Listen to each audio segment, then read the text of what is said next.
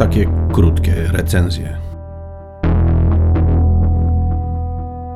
Inferno to kolejny crossover, który wyszedł w serii kamieni milowych. E, I rzeczywiście jest to potężna, monumentalna saga, która odbiła się echem nie tylko w linii mutantów, ale w całym uniwersum Marvela. Polscy czytelnicy zresztą mieli okazję tak, tak troszeczkę, tylko odrobinkę e, zajrzeć do Inferno w polskim Spider-Manie stałem Semika w latach 90. Tymczasem saga ta jest potężna.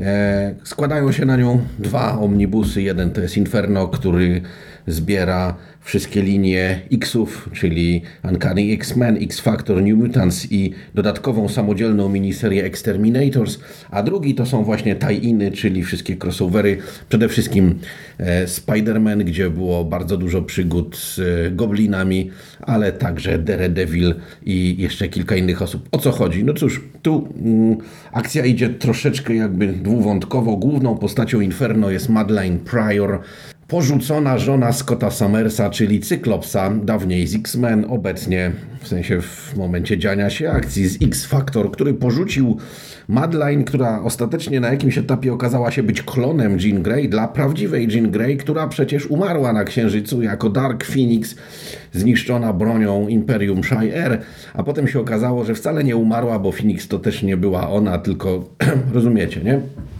Rozpętuje się niesamowite piekło i ponieważ Madeline Pryor ma bardzo wiele za złe Scottowi Summersowi, bardzo pragnie odzyskać e, swojego synka, bardzo pragnie zemścić się na Jean Grey, która pozbawiła ją całego jej życia, sprzymierza się z najgorszymi, ale to nie tylko ona jest tutaj problemem. W tym wszystkim palce macza Mister Sinister, którego polscy e, czytelnicy także dosyć dobrze znają z TM Semika, a oprócz tego okazuje się, że Iliana Rasputina, siostra Cyklopsa z X-Men, e, no, ma w limbo swoje stare porachunki i niektórzy jej dobrzy albo w zasadzie bardzo, bardzo źli znajomi pojawiają się również ni stąd, ni zowąd na powierzchni ziemi w Nowym Jorku.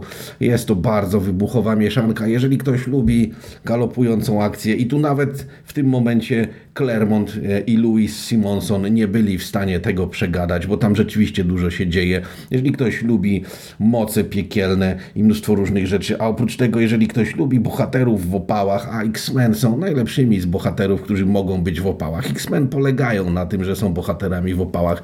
To jest to absolutnie doskonały omnibus. Warto sobie rozłożyć lekturę na dzień lub dwa, nie konsumować wszystkiego naraz, bo można się w natłoku wątków zgubić, zwłaszcza, że przeplatają się tam te różne historie.